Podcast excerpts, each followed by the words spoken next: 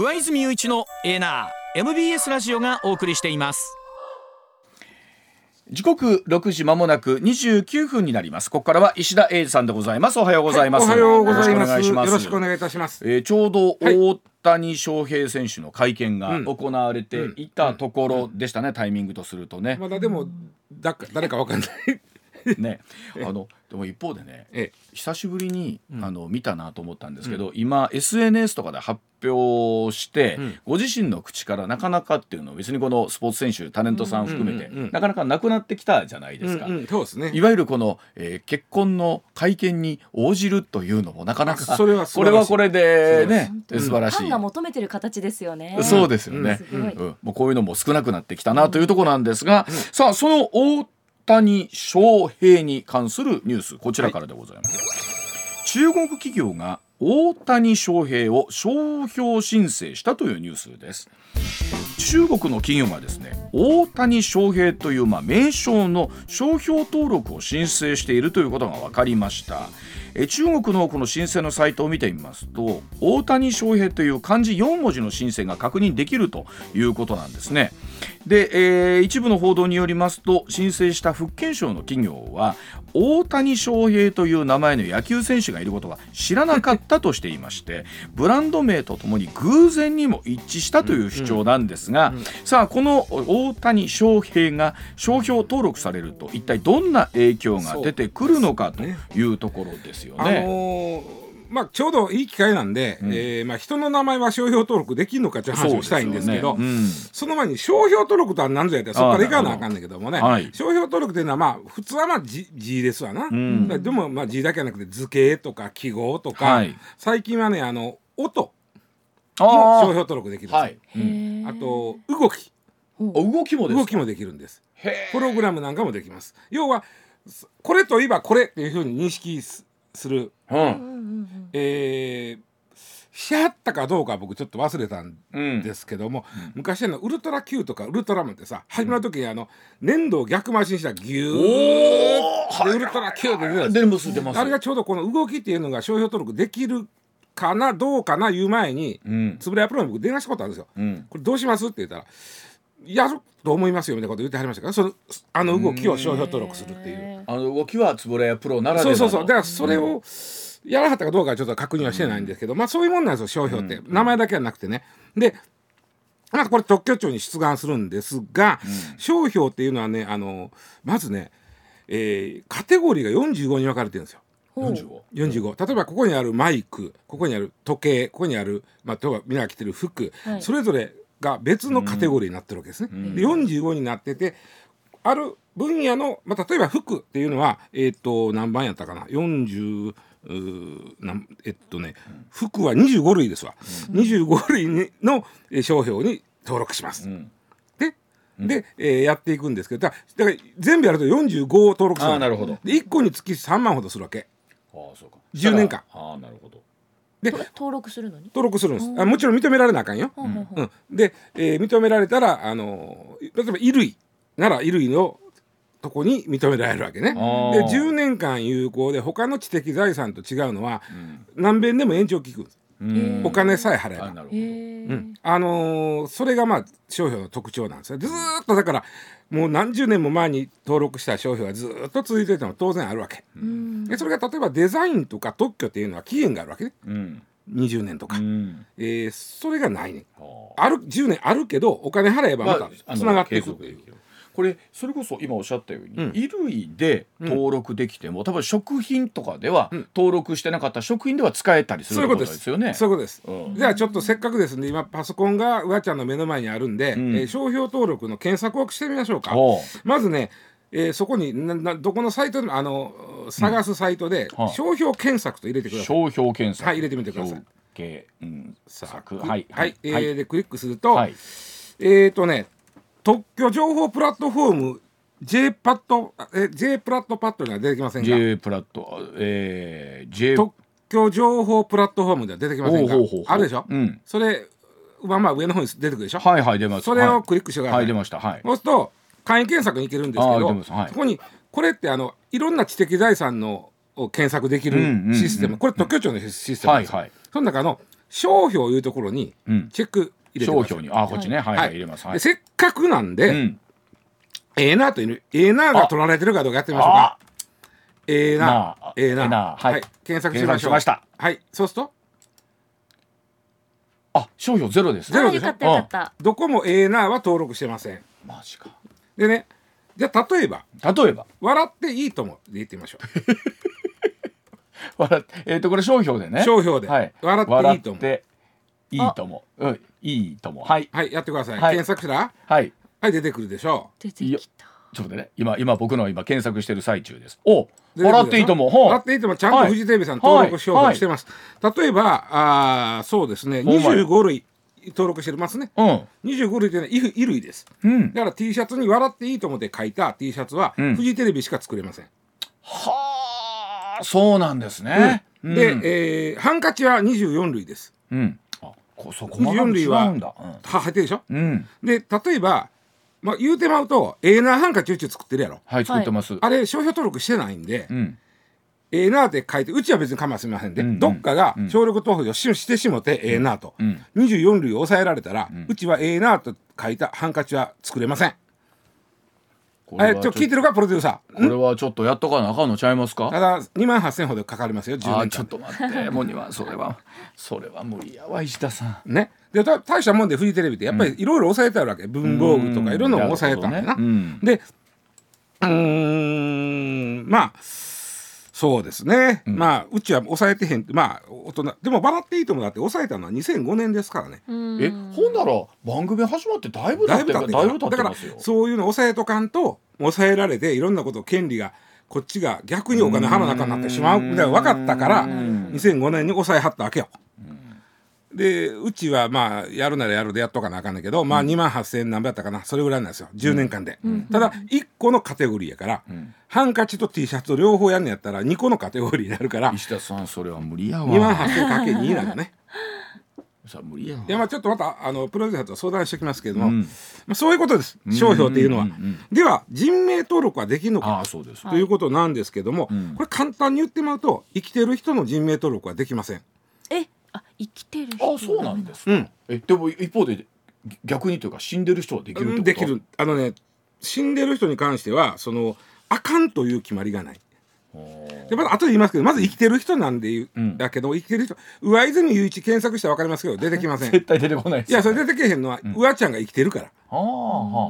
生きてるから、はい、仮に誰かが登録しようとしてもこれ誰ですかとなるんだけども、うんうん、毎日放送のアナウンサーですわと、うん、朝の番組やってますね、うん、となった時に生きてあるやないですかと、うんうんうん、ほんでダメですよその、うん、なんだけども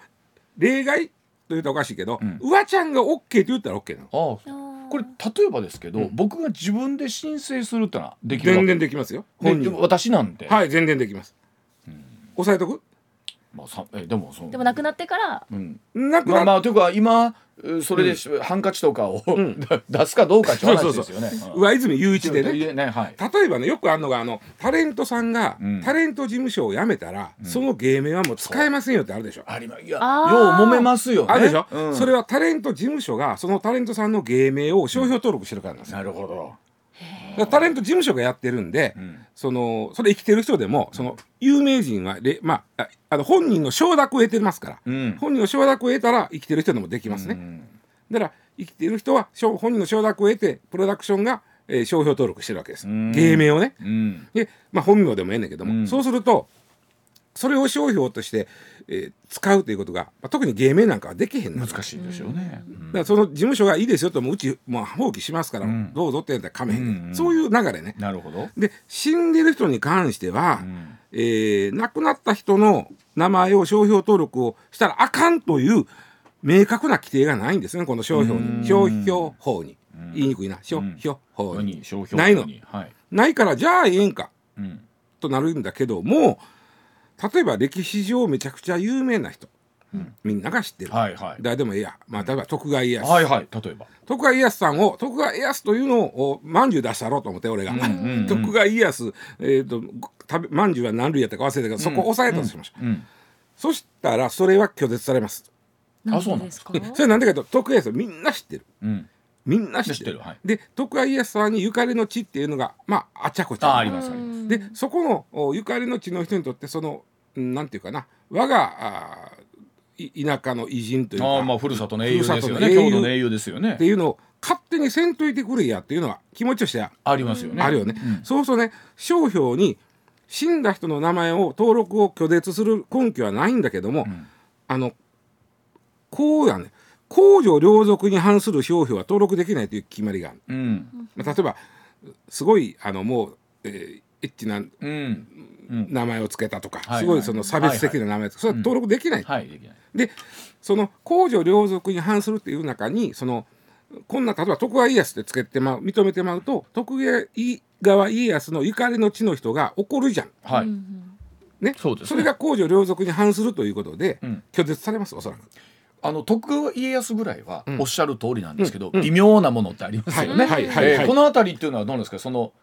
審査、えー、それは審査次第で。うわちゃん、ええ質問なんですよ、えー、ただ上杉鷹山は絶対ダメです。鷹山もダメです。それぐらい有名だったら、ね、でもなせばなる、なさねばならぬ何事も、はい、でこれ誰、歴史の人なんだけど誰っていう人もいてます。ありますね。これは通るかもしれません、うん、あともう面白いのが、うん、信長の野望というゲームがあって、おー、ありますね、はい、ね、でも信長という言葉入ってる、あれは商標登録されてるんです、うん、これはあの他の言葉と組み合わせて、うん、ある種特徴が出る商標であればそれは OK、うん、ゲームの信長の野望をゲームにしたもん、うん、っていうことであれば特徴が出てますし、うんうんうんうん、信長ってみんな知ってるけど、うん、信長の野望やから、うん、あれは商標登録、OK、でも信長の野望というゲーム名自体がもう投票商標として登録されてる。登録されてる。いうこと。でその体でいくと大谷翔平さんは生きてます。生きてますね。生きてますね。で本人が承諾してへんわけですね。そうですね。だから中国も、うん、よう似た法律なんで日本と、うん、通らないと僕は思うんですが、うんうんうん、中国の審査員だし審査する人が、うん、大谷翔平をどこまで知ってるかなんですよ。はあ。そっか。あの。人の名前っていうのもそもそも分かんないかもしれないってことですか。あ、それは分かってるんですけど有名人かどうかっていうのもうみんなが考えるほど、ま、世界中の人は知ってますけど実は中国で野球ほとんどやらない。そうですよね。そっか、うん、これがよく言われるんですけど超メジャーな卓球選手の方が知られてるっていうケースがあるわけです、ね、逆に僕らが知らん卓球選手が向こうは有名やからやったりするってことですよね。だからその辺が微妙ですけど、うん、基本的に生きてる人の名前は商標登録できへん、本人の承諾がなければということです。さすがにでもこれはいかんだろうとはなる、なる、まあ、おそらく中国も同じような法律体系になってるんで、ただ商標にしてもね、その国々それぞれで抑えていかなあかん、うん、いっこ抑えたら世界中で通用するもんではない。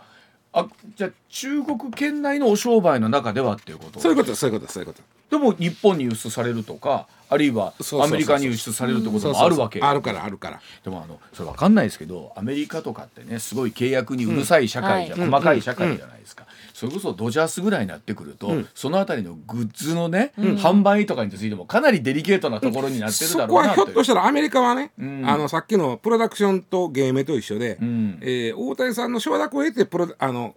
やってるかもしれない、ね、抑えてるかもしれない。特にあのメジャーリーグのグッズってね、うん、あのマークがついてるだけで全然値段変わってきますからね。オフィシャルがそうだけで商品になるから ね, ねだそうでございます、うん、はい、では続いてこちらでございます。時刻ろくじよんじゅうにふんです。東名煽り運転事故被告が最高裁へ上告というニュースです。にせんじゅうななねんです。東名高速で夫婦が死亡した煽り運転事故の差し戻し後の控訴審で懲役じゅうはちねんを言い渡されました石橋和歩被告側が最高裁に上告したことが分かりました。石橋被告はにせんじゅうななねんに東名高速道路でワゴン車に煽り運転をして停止をさせまして後続のトラックの追突を招いて夫婦を死亡させました危険運転致死傷の罪などに問われています。横浜地裁懲役じゅうはちねんを言い渡しましたが、うん、その後東京高裁が一審で違法な手続きがあったとしてこれ裁判を差し戻しました、うん、で差し戻し後の裁判で改めて懲役じゅうはちねんの判決が出されまして、うん、石橋被告側が控訴そして東京高裁が控訴を退けまして懲役じゅうはちねんを言い渡していました、うん、さあそして石橋被告はですね閉廷した後裁判官に俺が出るまで待っておけよと発言をしていたということもニュースでした、うん、これねあのーかなりやっぱり得意な裁判になっちゃったのは最初 の, あの差し戻しの理由にあるところなんですよ。これまず危険運転致死罪っていうのはえっと、故意の行為で人を死なしたということで、うん、裁判員裁判の対象なんですね、うん、だからこれ裁判員裁判裁判ろくにんが、まあ、言うたら一般の人が呼ばれて裁判した結果懲役じゅうはちねん、うんはいうん、えで当然不服やということであの被告側は控訴しました、うん、そしたら高裁があのこれ神戸なんあ、えっとえっと、東京高裁なんですけども、うん、あのいやこれちょっと待ってくれと、うん、東京高裁ここ言ったんですよ。これまず危険運転に該当するか、まあ、する、うん、するとこれは、うん、危険運転であると、うん、根幹のとこは地裁間違ってないと、うん、ただ裁判始まる前に、うん、公判前整理手続きというその争点を特に裁判員裁判なので、うん、長々とできないんで、うん、短くするために、うん、ちょっと論点整理しましょうと、うん、検察と弁護士がと、まあ、裁判所と、はい、さん者でじゃあ裁判員裁判でここを争いましょう、うんってことをやるんですけど、その時に裁判所側がなぜかまだ初期の段階でこれは危険運転に当たらないと思うんですよってみたいなことを言っちゃったんですよ。あ、そうなんですか。言っちゃったんです、はあはあ、言っちゃったけども実際危険運転で起訴されて、うん、裁判して危険運転になったんだよ、うん、でそこのそのその一言が、うん、裁判所がまだ始まる前に危険運転に当たらないっていうのを裁判、えっと、検察と弁護士に言ってることが越権行為やとこれあーはーはーなるほどということは高裁がそれ言ってんのやったらちょっとやり直しねってなった。ただ高裁はうちはこれ危険運転に当たるとは思いますけどねっていう言い方してるわけ、うんうんうんうん、ほいでもう一遍地裁でもう一遍裁判に裁判やり直してでじゅうはちねん出てでまた上がってきたんがまた改めてじゅうはちねんとなった、まあ、だからこの被告にしてみたら、うんまあ、悪, 悪いやつなんですけどね悪いやつがなんかこう、うん、ちょっとこうなんか随分とこう振り回された感は被告にはある若干ね、まあまあ、それでまあ捨てる範囲取るんですけどね、うんあのうん、危険運転ってね実はもうできてにじゅうさんねん経つんです、うん、古いやろ、うん、でところがいまだにその基準がはっきりしいひんとこがあって、うん、でそこをちょっとはっきりしようぜという見直し議論がね、えー、行わってる、行われてる最中なんでちょっとその原稿を読んでもらえますか。はい、えー、危険運転致死罪要適用要件見直しが必要という議論だそうでございます。えー、法務省はですね危険運転致死罪の要件見直しに向けまして有識者による検討会を設けて議論を始めました。危険運転致死罪は飲酒運転や煽り運転など故意に危険な運転をして死亡事故などを起こしたドライバーを処罰するために設けられましたが、条文がですね抽象的なために適用されないケースもあるということでこれまでも問題になってきたようでございます。検討会には弁護士や大学教授そして被害者の遺族も加わりまして政府は、えー、自動車運転処罰法の改正も視野に入れているというところだそうです、うんまあ、ずっとこうこの問題にせんいちねんにこの危険運転っていう、まあ、致死傷罪か、うん、できたんだけども、えー、っとそれまで、えー、業務上過失致死なんですよね交通事故って、うん、そ, その当時は、はい、刑の最高が確かななねん懲役、うん、ななねんを一気にじゅうごねんに引き上げた、うん、でさらにその翌年にせんにねんにはごめんなさい翌年はにせんよねんには懲役にじゅうねんまで引き上げてるんですね、うん、で最初は自動車だけやったんがバイクや原付にも適用されるようになったりして、うんうんうん、で、えー、まあいろんな、まあ、飲酒スピードの出しすぎ、うんえー、そもそもお前無免許というか運転する能力ないやないかい、うんうん、あと信号無視のそのすごいスピードで信号を無視して、はいはいうん、あとその煽り運転もこれ入ってます、うん、でね、えー、これさっき言いましたよね裁判員裁判やと、うん、裁判員裁判になる要件っていうのはふたつありまして、うん、ひとつは死刑か無期懲役に該当する罪、うん、最高刑が、はい、もうひとつは故意に人を死なした場合、はい、でということは危険運転致死罪っていうのは、うん、故意に人を死なしたということなんです、うんうんうん、故意というところが難しいっちゃ難しいところそうなんです、そこでだから争うわけうん、えー、わざとってことでそのこの場合の故意は未必の故意ですおそらく、うん、殺したらやのうて、うん、こんなことしたら人を死なしてしまうかもしれんというかもしれないという未必の故意ですね、うん、でこれはだからいやそんな気があったかなかったかのうてあの外形的にこんなことをしたらお前人死ぬかもしれんやろかというところでやるんです、うんはい、でところがいやこんな事件がありました、うん、にせんにじゅうにねん今からにねんまえのろくがつ、うん、神戸です、うんえー、兵庫区の国道で、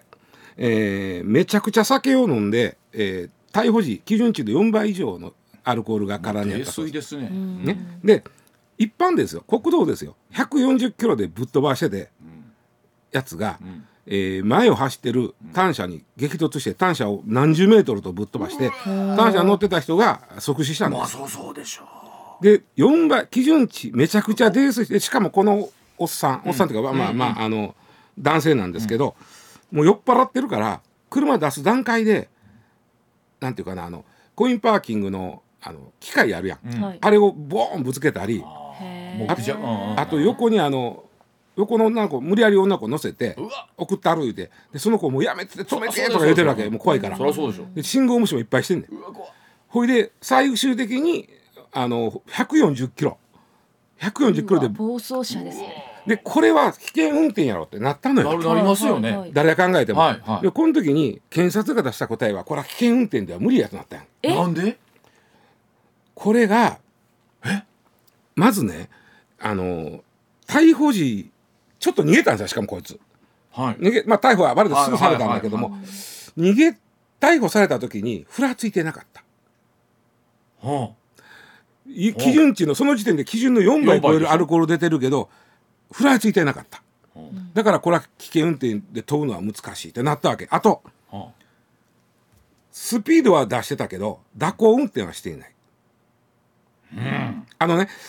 えっと、たまたまなんですけど、そのバイクが車線変更してその何秒後かにこの車も車線変更してるんですけど、同じ車線に、うん、すっごいスピードなんであっちゅう間に追いついてぶつかってるわけ、はいはいはい、でも蛇行運転してへんやんとちゃんと車線変更してるやん、うん、となったのね。で信号無視とか物損っていうのは事故に直接関係ないその前の話やと、うん、ということで問えないということで、もう警察がめちゃくちゃ怒ったんですよ。警察が、はい、これが問われへんのやったら何に問うの。そうですよ、そうですよ。でも結局はあの自動車運転過失致死罪での起訴になったんです。えということはえっと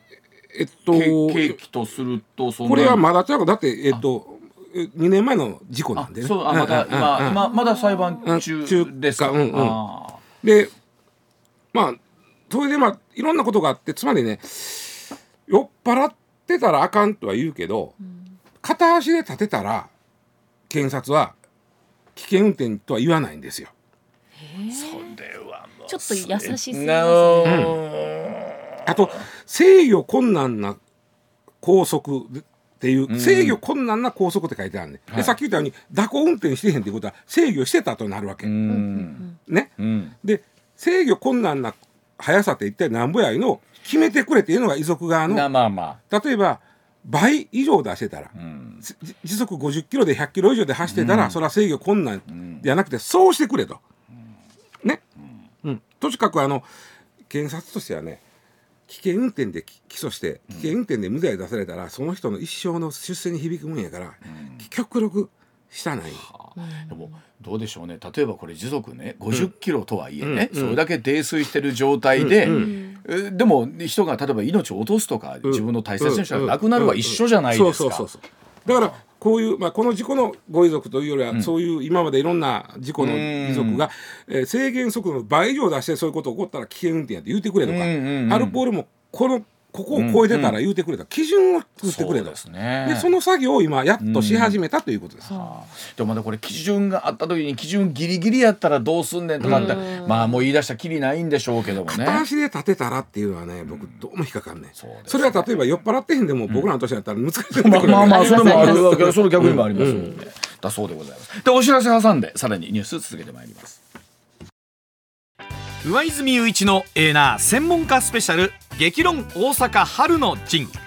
しがつはつか土曜日お昼いちじから大阪梅田上昇ホールで開催。出演は高橋陽一、須田慎一郎、石田英二ほか。チケットは現在販売中。詳しくは番組ホームページをご覧ください。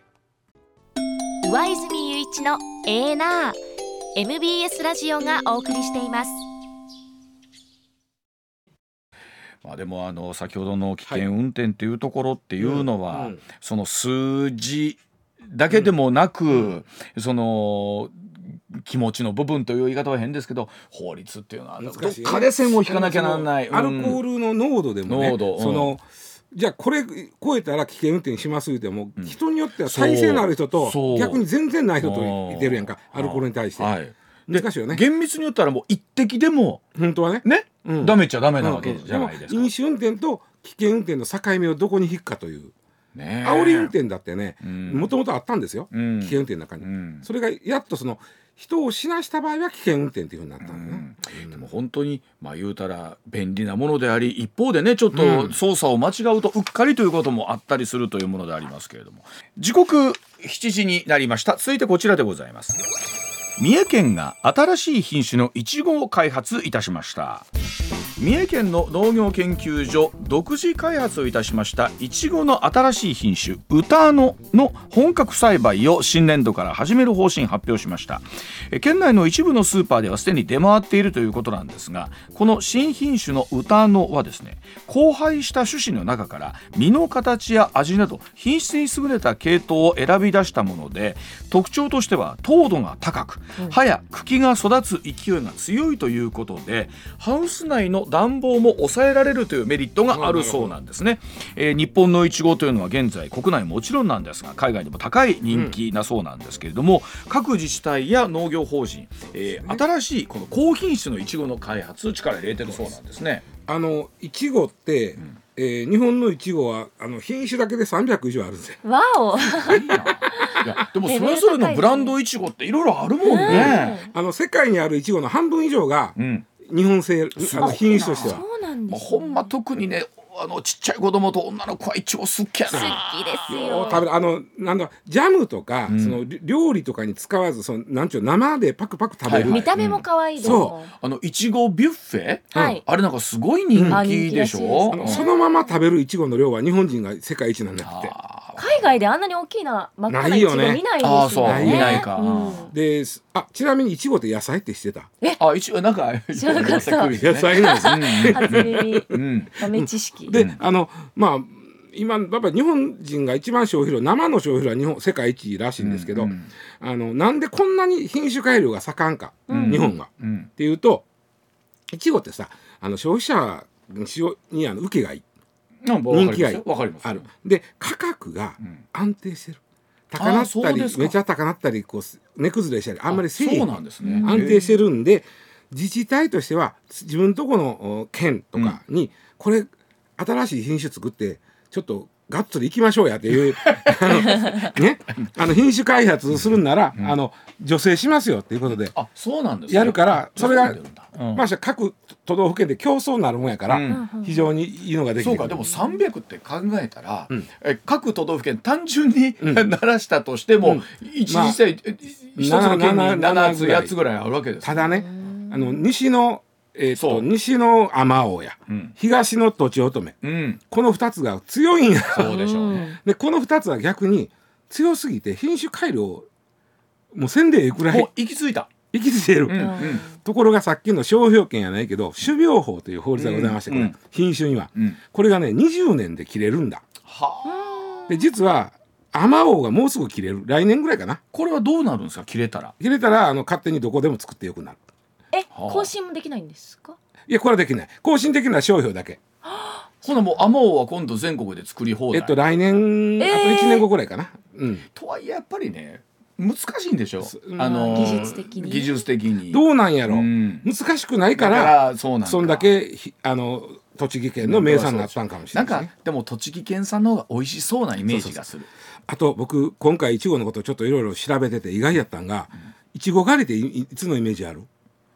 今今じゃないですか。そうです。僕ね春のイメージあったよ、うん、あのゴールデンウィークくらいのイメージが あ, ーゴールデンウィーク、ね、あってんけど今が一番甘いねんて、うん、あのいちがつにがつがイチゴが一番甘いねんて。なんか冬のイメージあったイチゴで。そうですね。あのクリスマスシーズンぐらいからね。だからクリスマスで高なるから無理くり風に作ってるのか思っとったよ。ああのやっぱりこうゴールデンウィークぐらいになってきたら、うん、こういちごがこういよいよシーズン終わり迎えてくると、うんうん、あのなんかみんなハラハラするとか言いますよね冷蔵庫の中にないと、うん、特にあのお好きな方とかそれとこうみたいな。でこれがあその三重県のその歌の、うん、三重県も作った、まあ、だからもうさんびゃくしゅるいがあってさんびゃく、うんまあ、その中にまた一つ増えるというぐらい日本人はイチゴの品種改良がすごいですね。すごくやってるというで甘くて糖度が高くてですよ、うんうん、でその葉とか茎が強いので、うんえー、栽培にも適しててとなってくると、うん、ますます需要が高くなってくる。そうそうそうそう、楽しみですもんね。まあ、でもいね、うん、いちご美味しい。どんどん、いやだって昔のこと思ったらめちゃくちゃ甘いもん、甘いですよね。でもまあそうやな。でも好きなものにいちごって書いたらちょっと好感度上がるかな。かわいいですね。あざとい。あざとい。でも石田さんがいちごって書いたらちょっとやめてって僕は言いますけどね。あのいくらお好きでもで好きなところいちごはやめてくださいね。はい、えー。この後しちじさんじゅっぷんごろからはせんきゅうひゃくきゅうじゅうななねんの歌を振り返っていきたいと思います。はい、上泉雄一のエーナー エムビーエス ラジオがお送りしています。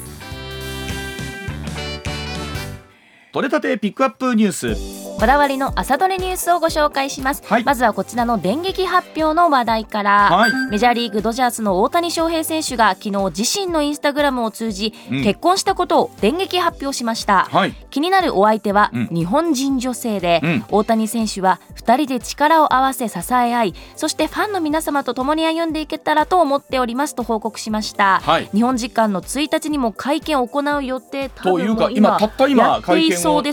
している最最中でですね、ですね、私ともまだ映像しか見えておりませんで、はい、あのいろんなコメントが出ているところなんですが、まあ、それこそお相手は誰なのだと気になっている方多いと思いますけれども、はい、分かり次第、そうですね、お伝えしますので分かり次第お伝えしたいと思います、はいはい、続いてはこちらの話題です。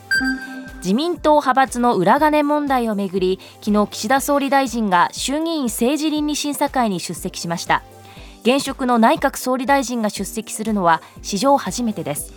岸田総理は、国民の皆様に大きな疑念を招き、政治不信を引き起こしているとして謝罪しましたが、安倍派が資金のキックバックを復活させた経緯は説明できず、裏金作りがいつから始まったかなどについても確認できていないと述べました。実態解明につながる証言は出ませんでした。政倫審は今日も開かれ、松野前官房長官ら安倍派よん議員が出席する予定です。まあ、昨日中継私もずっと見てたんですけれども、あの今コメントにあった通りですね、取り立ててその新しい何かが出たということでもなく、えー、民主党の立憲民主党の野田さんからの質問でですね、えー、総理在任中にはもうパーティーはやらないんですねみたいなところが何度となく確認されたということだったんですけども、まあ、もちろんこの政倫審に出席をして、まあ、マスコミの前というかね、テレビカメラの前でオープンに喋るというのはとても大事なことだとは思うんですが、さあ果たして今日その安倍派のよん議員の質問の中で新しいものって出てくるのかなっていうのはなんか、なんなん、なんかあんまり、なんかあんまり期待できないなっていうところがありますよね。はい。続いて発生からにかげつとなるこちらの話題です。能登半島地震の発生から今日でにかげつです。石川県の馳知事は、能登半島地震で被災した農林水産関係の被害額が推計でおよそにせんおくえんに上ると明らかにしました。このうち水産関係がせんおくえんで最も多く、先月にじゅうはちにち時点で石川県内のろくじゅうの漁港が被災し、津波や海底隆起によって漁港や漁船が損壊し、およそよんひゃっけんの被害が出ているということです。あの実際に港の映像とかというのを見ておりますと、その隆起をいたしましてね、まあ、本当に船の止まる位置が変わってくるとなってくると、はい、まあ、当然漁場も変わってくるでしょうし、うん、その港をまた一から作り直さなきゃなんないとなってくると、チャレンジにこの金額で本当に済むのかなというところも含めてありますが、あの特にやっぱり能登半島の形を見てもそうですけれども、漁業っていうのは非常に大きなね、はい、えー、産業の柱だと思いますので、このあたりしっかりと復興していきたいですよね、うん、続いては個人情報流出をめぐるこちらの話題です。 エヌティーティー 西日本の森林正明社長は、子会社からおよそきゅうひゃくさんじゅうまんけんの顧客情報が流出した問題の責任を取り、さんがつ末で辞任する意向を表明しました。今後はおよそひゃくおくえん規模の予算を投じて、情報を不正に持ち出せないようシステムを改変したり、監視カメラを増やしたりして再発防止に取り組むということです。まあ、これ個人情報、顧客情報の大切さというのは別に昨日今日言われたわけではないという中でですね、うん、きゅうひゃくさんじゅうまんけんというのは非常に大きな流出ということになってきますし、今後の監視体制、あるいは経営の在り方ですよね、うん、はい。続いては深刻な状況が続くこちらの話題です。パレスチナ自治区ガザの保健当局によりますと、イスラエルとの戦闘が始まった去年じゅうがつなのか以降、ガザ地区での死者がさんまんにんを超えたと報じました。ガザの人口はおよそにひゃくにじゅうまんにんで、今回の戦闘でおよそななじゅうにんにひとりが死亡した計算になります。また食糧不足も深刻で、国連の発表によりますとごじゅうななまんにん以上が飢餓寸前だということです。やっぱりこういう数字を見ているとですね、なんとかならないもんかなというところ、国際社会含めて今停戦というところに行く、どうやって進めていくかということだと思うんですけど、もちろん一方でロシアウクライナの、ねえー、戦争も始まってにねんというところが経過してますから、世界中が本当に今、ね、あの状況としても厳しいところになってるんだろうなというと改めて実感する数字ですよね。うん、続いては手術完了が報告したこちらの話題です。初期の腎臓がんと診断されたことを公表したお笑いコンビオズワルドの畑中優さんが昨日自身の X を更新し、無事に手術を終えたことを報告しました。うん、畑中さんはにせんにじゅうさんねんじゅういちがつに芸人仲間とペット検査を受けたところ、腎臓に腫瘍が見つかり、その後の検査で初期の腎臓がんと判明していました。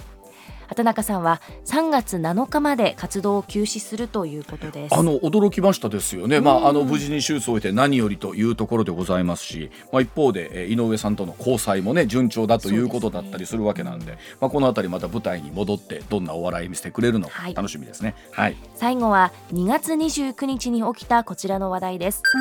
よねんに一度のうるう日だった昨日、ドラッグストア杉薬局では朝から処方箋の管理システムに障害が起きて、全国およそせんさんびゃくの店舗で処方箋の登録、登録や会計ができなくなりました。運営会社の杉ホールディングスによりますと、管理システムがうるう年の設定をしていなかったことが原因とみられています。いや今のご時世ね、このコンピューターの管理でこういうものって普通にこういくもんだと思っていたんですけれども、え設定し直さなきゃいけなかったということで、あの驚いたというかね、あこういうことってまだあるんだっていうことですけれども、よねんに一度忘れるんだ、ね。はい、